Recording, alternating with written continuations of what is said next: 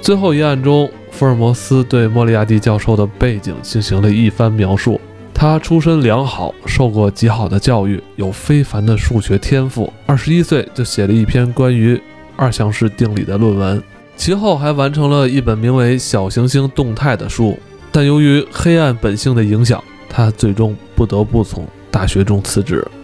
随后来到伦敦担任军队教练。最后一案中，福尔摩斯对华生说：“如果我能为社会除掉莫里亚蒂这个祸害，那么我情愿结束我的侦探生涯。我可以说，我完全没有虚度此生。如果我生命的旅程到今夜为止，我也可以问心无愧的视死如归。由于我的存在，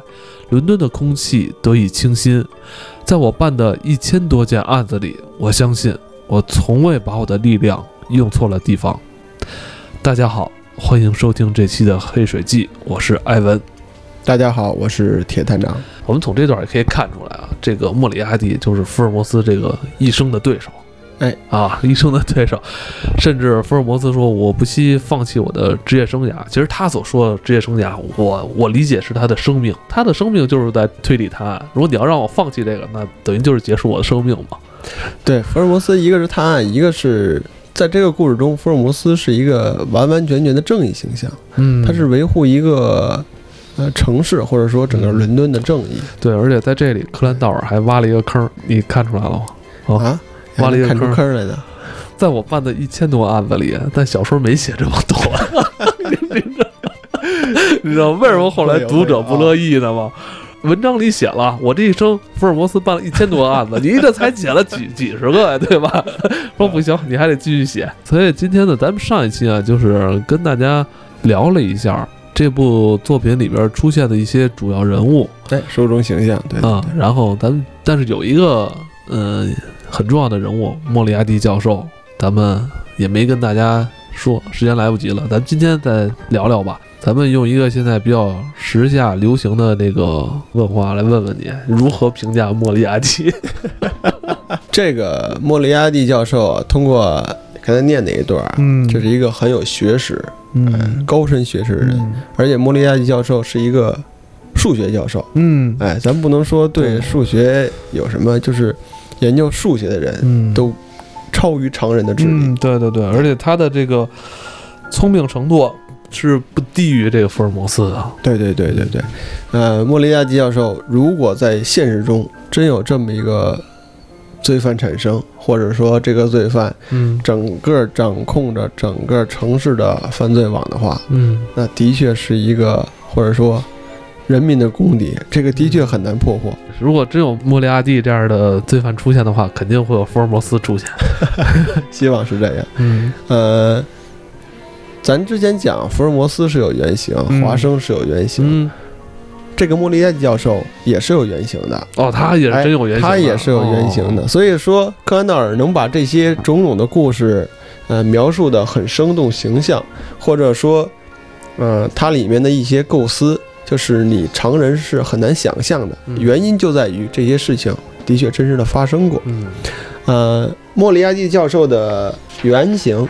呃，是叫做一个亚当·沃斯的一个罪犯。嗯，哎，这个人是也是绝顶聪明是吗？哎，也是一个绝顶聪明，而且是一个怎么来说呢，算是一个职业罪犯。这个当时他是一个德国人，呃，嗯德国出生的美国罪犯，而且苏格兰场对于这个人是有记录的。哎，苏格兰场当时侦探有一个叫罗伯特安安德森的，然后给他定义为叫做伦敦界犯罪世界上的拿破仑。哇、哎这个名头可够大的啊！很厉害。我通过这些呃介绍啊，然后翻阅一些材料，这个亚当·沃森从他十几岁出生以后开始流浪，最早就是以扒窃为生，然后进行一些呃进行赌博、抢劫、银行盗窃等等这些事情， 无恶不作，哎，无恶不作，但是但他是也非常聪明吗？非常非常的聪明。哦，你想他从事这些嗯呃抢劫或者盗窃，嗯他主要是长时间没有被抓到。哦哎为什么说他是一个职业罪犯？就是他以此为生，哦没有其他的这个什么什么从业经验之类的。哦，他的从业经验就是偷东西，哎，做赌场，然后银行抢劫，到最后这个人是怎么说？一般罪犯博士被毙了，在当时那个年代就是是一绞刑。嗯这个安德森到最后是颐养天年，嗯到最后还有家室有孩子。哦，他是一生都没有被抓着吗？嗯，后期被抓到了，啊但是出于一些原因又被释放了，哎，这是哎什挺么？特别。这是这样。不会又是政府的这个阴谋论了吧？咱们其实对于当时那个年代，我觉得都会有，也吧可能会发贪生，污受贿也会有。哎，也可能会有。咱就说书里这个介绍啊啊啊书里这个咱们翻阅一些原型材料，嗯，说这个亚当沃森在最后盗窃的过程中偷了一幅世界性的名画，嗯但这幅画到底有多重要，或者是什么，一直没有提及。亚当沃森拿着这幅画，一直跑了七年。他这个七年的过程中，身背后有苏格兰场以及各界的侦探，还有赏金猎人在追踪他。啊，为的是什么？就是因为他这幅画价值连城，很多人想要，而且会有佣金的。在这种大量的这种现金的这种诱惑下，所以促使很多侦探或者是赏金猎人去抓捕他。但是七年的时间，在这个七年的时间里，亚当沃森又结婚又生子，然后还平稳的生活着，一直没有被抓 到。啊沃森先生也挺忙的。很忙很忙，呃，犯罪生活两不耽误，应该是他年龄呃比较大了，啊，他被这个直接把这幅画捐献出来，就提出来这幅画在在那儿藏着了。哎哦，他是捐出来了。我考虑这幅画可能很有名，一些记录中描述这是一位公爵夫人的肖像。咱这么一个话题啊，大家都知道，《蒙娜丽莎的微笑》这幅画一共丢了三次，哎哦，不难联想到，可能柯南道尔在那个时期可能会联想到这个故事，联想到这个人，嗯，哦哎到最后塑造了莫里亚蒂这么一个精明可强人。能是那个柯南道尔的灵感从这儿有所取材是吧？对对对，亚当沃斯是吧？亚当沃斯这个这个怪盗，等于他的故事是诞生于福尔摩斯之前的，就他的事迹是诞生在这个小说之前的。哎对对对，这是一个真实的案例。这应该也算是个怪盗了哈。嗯，还有一个就是在小说里的描述一个故事，叫做呃红发会。嗯，有有有有。这个故事描写呢，就是那有一个人，这个长着一头红发，很特别，嗯，然后会有一个招聘工作。招聘这个人的特征就是我需要一个个子什么什么高度，然后头发红发，你来，我招聘你。但是来的工作就是让他在一个办公室里坐着。福尔摩斯探案呢，原因就是这个一帮匪徒看中了这个红发男人的这个店面，因为他这个店面离着银行很近，他们想通过这个店面在底下挖一个洞。嗯，然后打到银行的银库里面，把这个钱偷出来。这是所有这个银行盗窃描述啊、这个方法中最鲜为人知的，就是很多都都是这种采用地下打洞，然后把对钱对掏出对来。但是福尔摩斯这个故事是第一个，对哦，是个挖这个银行地库的这个、哎对这个这对个这怎么说呃这个写作技巧或这个桥段对，这是个桥从段。柯南道尔的这个第一个是对他来的但是柯南道带动的尔这个桥段是从亚当沃森的实际的这个抢劫案件哦为原型，因为这个故事是亚当沃森在美国抢劫银行的过程中，他就是这种人方式，哎，嗯把美国银行底下金库打通了，然后把钱抢出来，后来就成了一个小说的桥段，以至于这个桥段被很多的影视剧啊，还是新的这个小说啊嗯都会采纳。看来这些作家平时也挺注意生活的。对，所以说康纳尔在他写福尔摩斯之前，他会收集了大量的材料、案件嗯等等。所以，其实有段时间我也在想，就是康纳尔能收集这么多，其实我也有很多案件，嗯我到底要有没有这个能力说把我这个所有的案件也写个故事，嗯或者说。干脆我也成立一个侦探事务所，我不知道大家有没有需求，也希望我去帮个探案之类的故事。其实咱国家其实这方面的需求也挺大的。哎说远了，咱先还是回到作品里啊。众多的这个案件里边儿，其实，嗯，有一篇案件是被这个书迷啊，普遍认为定义是第一案件就是这个血字研究。对，血字研究，血字研究应该是在是他的这个书里边开篇的第一个故事。那也是福尔摩斯第一次在公众的视线中出现。嗯，哎，是在一八八七年左右。哎，嗯，嗯，柯南道尔写了一部书，嗯然后发在这个《圣诞周刊》上，嗯，哎，出发表的。嗯呃，那个，呃，血字研究出来以后，其实它属于中篇小说，嗯，它里面介绍了华生与福尔摩斯两个人相识，对以及福尔摩斯这个完整的形象外貌，对，他这所有的这些能力体现。对他，而且这部小说就是现在在我看来啊，是非常工整的一个教科书式的这么一个推理探案的这么一个小说范本。哎，对，发生案情，然后时间、地点、人物、事情起因、经过、结果，是吧？嗯给你交代很清楚。然后福尔摩斯是如何通过这个蛛丝马迹来破这个案的，包括他这里边这个这个案件背后的一个暗线的故事，是吧？这个嫌疑人为何犯案，这又是一个很长的一段描写。这为什么我刚才说是教科书级别的这个范本啊？这种写作范本，就是后来你发现，就现在如今啊，就如今就是咱们国家去年啊出的这个两部刑侦推理这个网剧，都会受到这部血字研究的影响。你哎你会对发现，其实很多罪犯他不是单纯的犯罪，他会有行犯罪的行凶动机，他的动机，嗯而且他的动机呢，又跟他的之前的人生经历有很大关系。他不是一个这种冲动型犯罪，预谋已久，预谋已久，一个复仇，不是一个正义的事儿。但对于他自己来说，他好像又出于一个合理的理由。这种写作技巧也是后来被很多这个，嗯，刑侦推理小说作家所运用的。会有这样，就是是吧他这个故事也会有反转。嗯嗯，因为从刑侦学角度来看啊，福尔摩斯从开始进入这个案件，他并不是说直接进入这个案件现场。嗯呃，他当时跟着华生，然后得到消息以后，离着这个案发现场还有几个街区就下来了。他会研究这个路线，哎，会研究犯罪嫌疑人是怎么进入这个作案地点的，会发现足迹，嗯以及他通过这个量取呃步距，就是人走路这个步距嗯来测定对人的对身之高、前体也重说了等等。嗯哎，对。然后后期进入现场之后，你看他那些举动，你比如这个他会俯下身子去闻一闻这个死者口中的味道，嗯，到底这个人是中毒与否，都是通过一个味道，哎，福尔摩斯判定这这个人可能是服用氰化钾，嗯哦，而且看他这个嘴唇嗯指甲等等的一些颜色，或者说殷红色等等，进行一个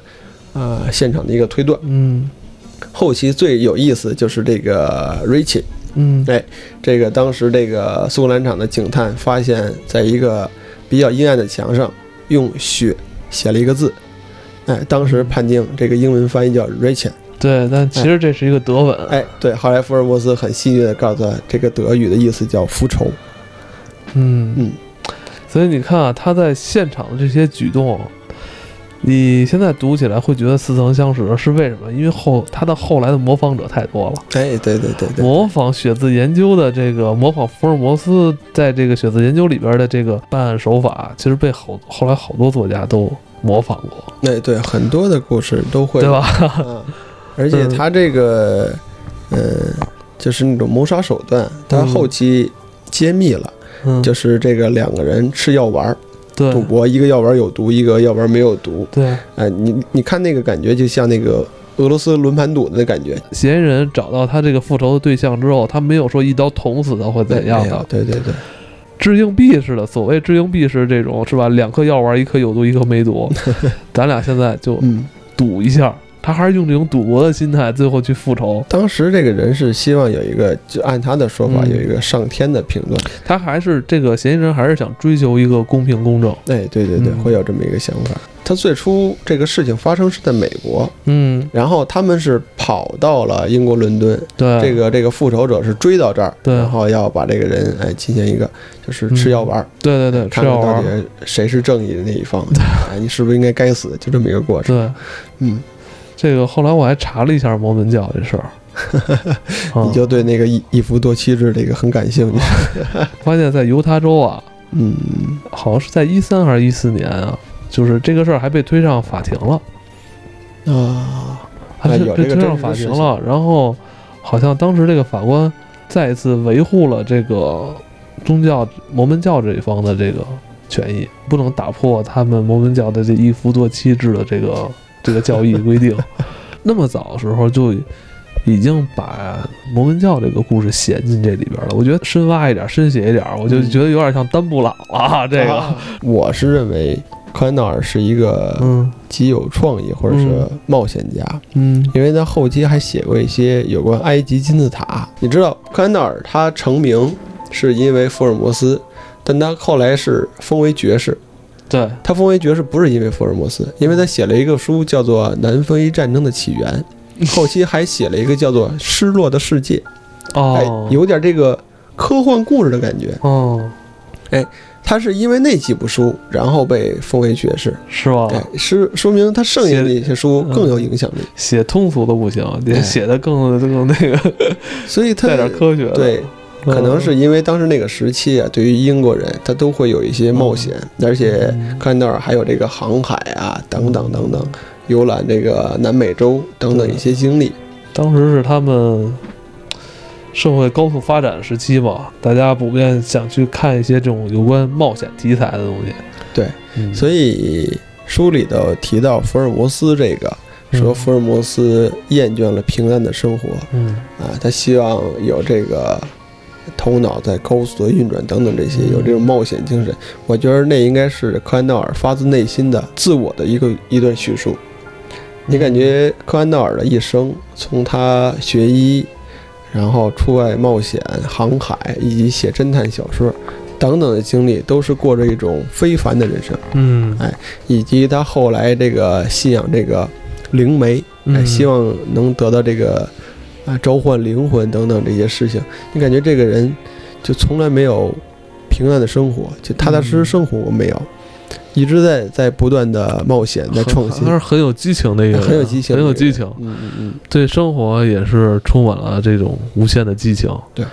在他众多的这个故事里边儿，还有一篇在我印象中多次翻拍，就是这个巴斯克维尔的《猎犬》。哎，那是一个对于当时来说是一个有点像是恐怖故事，是吧？哎，因为他那个结局，搁到咱们现在可能考虑啊，这个这个都知道故事结局了，嗯一个一个猛兽，一个洪水猛兽，嗯，但当时很多人读到故事开篇，都感觉柯南道尔在写一部有点半科幻的，或者是比较神奇的，会有一种对对对，哎，有一种有一种怪兽或者巫师的出现这种对，但是后来你会发现这个故事他给你讲的很合理啊，他的确会有训练这个猎犬，然后扑咬这个人等等，然后沼泽地，沼泽地会有因为有这个塌陷有这种漩涡，会有这些木桩等等一些布置，就是后期在先期福尔这个柯南道尔埋下了很多的伏笔。他制造了大量的氛围，就感觉很恐怖。嗯然后有一些神秘的力量在这个庄园产生，会有诅咒。但后期他把这个事情详详细细的给你讲明白以后，拨云见日，你看感觉很有逻辑性。我记得好像卷福这版也翻拍了吧？哎也也会有拍这个了是吧嗯也？是挺恐怖的 那集，是吧？而且那集把那个福尔摩斯折腾的也够呛。对，那个福尔摩斯在那个故事里头没有说，呃，一上来就出现，他是处于一个隐藏人物。哎，他自己一个人化对妆改变，跑到这个荒原去生存，去找。嗯，哎，这个故事呃其实很还是很值得大家去找来读一读的。对对对对吧，其实这个故事反正对我影响比较大。因为小时候你爸给你讲的这哎个故，一事，个小时候就讲这个，所以我对狗这东西，我就有的时候挺哦，怵 得慌的，特别大狗，而且还有呃经历了很多波折。你知道，现在我一对大狗看见了以后，哎，我都会心生畏惧，你 知道，我就是生怕它吧扑？没过来事儿，你就当它是那吃草的羊就行 了。怕狗，没你你要不你养一条狗，你可能就不怕了。哎，我对对小狗之类这没问题哦，但是我这个见过很多的大狗，嗯而且我特别，呃，有兴趣，就是说，因为可能看这个书，就是每一次看到特别大、特别凶猛的那个狗，嗯我都会想到巴斯凯尔里险这个故事，哦，那可能就是小时候读过这个作品之后，可能哎有对一些对对影响了，会有是吧影响，嗯会有影响，印象深刻。嗯，其实我们用了三集的时间吧，也是跟大家聊了一下福尔摩斯探案集》。嗯，这部作品从一百多年以前是吧诞生出来，光书啊就出版了不知道多少版了。我的这嗯个哎，版本翻译比较多。几乎是咱们国内的每一个出版社，别管大大小小的吧，都要出一版这福尔摩斯我这个人有一个爱好啊我我特别喜欢逛书店，啊。哎，逛书店，不管是北京的也好，还是我出差之类的，嗯我到一个地方就会翻一翻哪个书店比较好。你比嗯如杭州这 Page One，还有这个高晓松那个书店，我都去过。你只要这个书店进去有侦探类小说，一定会有福尔摩斯。对对对哎，这个我是专业去找过。哎，我也去不是这个有小说类，有文学类，你是小说类、侦探类，准会有福尔摩斯，或者连带福尔摩斯的其他一些故事。你比如介绍柯南道尔的，所以说福尔摩斯这个形象也好，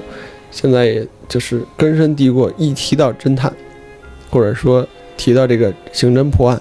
一定有这个形象产生。柯南道尔一共写福尔摩斯中篇一共有四部，嗯呃，包括血字研究、四个签名儿、恐怖谷，还有巴斯凯维尔猎犬，嗯剩下都是一些短篇小说，短篇嗯了啊、一共五十多部，加一块六十。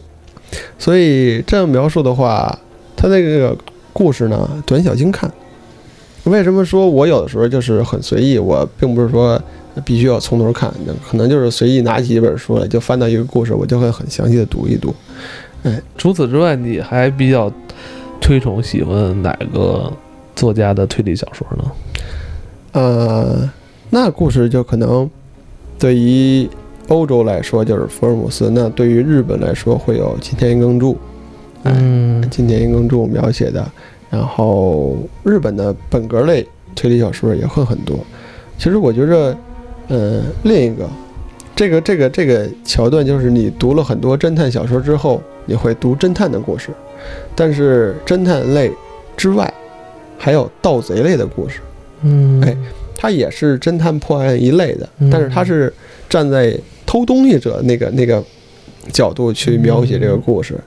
你想，在英国有福尔摩斯，嗯啊，英国人这个很很严谨、很严肃。嗯但是另一个反面形象是在法国产生的，哦，亚叫做森罗哎宾，亚森罗宾，哎，这是一个另一个比较比较著名的形象。哎，亚森罗宾也是《亚森罗宾探案集》吗？对对对，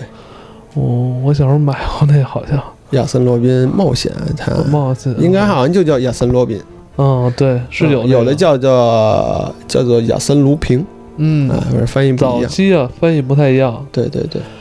其实咱们在第二期这个里边儿，你还提到过这个开膛手杰克开膛手杰克是吧那是个真实案例。对，真实案例，嗯，这个案件你之前也有研究过，是不是？咱们找一天聊聊一期，好吧聊一，聊这个连环杀手的故事，对吧？？看了一英剧，因为我特别喜欢那部剧嘛，《白教堂血案》。啊，白教他写的不是开膛手杰克了，他其实是说的开膛手杰克的模仿犯。好像说哦一百年过去之后，白教堂地区又出现了很多这个模仿一百年前这个杰克的犯罪行为的这个案件出现了，那个话题聊起来，可能就跟这个连环杀手能挂上钩了是吧？啊！你聊到那种故事。后期一定会聊到美国，这个美国是一个盛产连环杀手的地方。 哦，你比如什么绿河杀手啊、是吧小丑杀手、啊，咱们可以回头咱们做一个大系列，琢磨琢磨，看好聊不好 聊，行吧？很黑暗的故事。嗯那今天这期就跟大家聊到这儿吧。嗯，其实有关福尔摩斯的故事，我想我们以后还有机会再跟大家聊聊的。那今天就到这里，大家晚安。晚安。